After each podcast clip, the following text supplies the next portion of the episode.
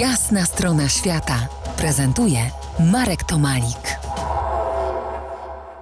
Kamperem do Kabulu, hipisowskim szlakiem przez Turcję, Gruzję, Armenię, Iran i Afganistan to tytuł książki, a dziś są ze mną jej autorzy Eleonora i Andrzej Mellerowie.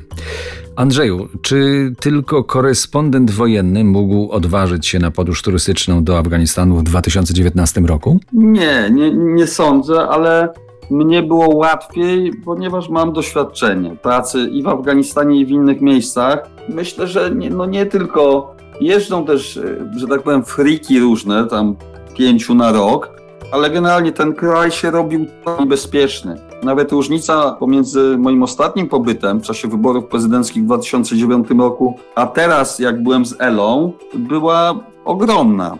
Ale jednak y, kamperem nie dojechaliście do Kabulu. Nie, nie dojechaliśmy do Kabulu. Y, cały czas myśleliśmy, jak to zrobić. W międzyczasie znaczy byliśmy pewni, że, poza, że dałoby się być może dojechać do Heratu, 148 km od granicy irańskiej, ale za Herat absolutnie nie dało się już tego lata 2019 roku wyjechać, bo talibowie kontrolowali 75% kraju. Afgańczycy nie jeździli między miastami już sami swoimi samochodami czy autobusami. Ci, którzy mieli cokolwiek do stracenia. Generalnie po Afganistanie nie jeździliśmy kamperem.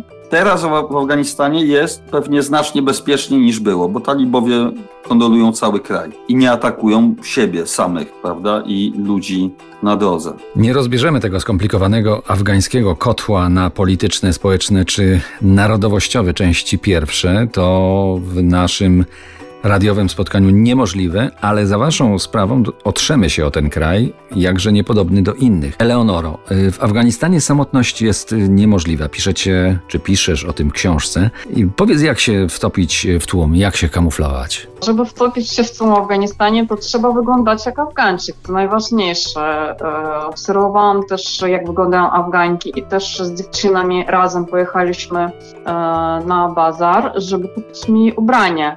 Ale te ubrania, oni muszą też e, być dla każdego miasta swoje. To na przykład w Heracie się ubierasz w czador, w Kabulu możesz ubierać się inaczej. Nawet musisz, bo jakbym ja tam chodziłam w czadorze, to też było wyglądało dziwne. Ale trzeba się nauczyć także y, gestów. Y, piszesz, że tak. trzeba nauczyć tak. się, jak niespiesznie chodzić. Tak, tak, tak. Trzeba się poruszać spokojnie, powolnie, nie gestykulować jakoś za bardzo. Także no, trzeba być pewnym siebie też. Natomiast co do samotności, ja myślę, że w ogóle w kulturze muzułmańskiej nie ma czegoś takiego.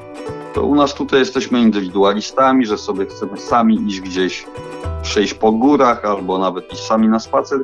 Czegoś takiego nie ma w zasadzie. W islamie człowiek jest otoczony rodziną dużą, kuzynami, przyjaciółmi, a już kobieta, no w takim kraju jak Afganistan nie wychodzi sobie sama na spacer, prawda? Czy nie idzie sobie sama napić się gdzieś herbaty? Nie ma czegoś takiego. Za kilkanaście minut wrócimy do tej szalonej podróży po Afganistanie. Zostańcie z nami. To jest jasna strona świata w RMS Classic.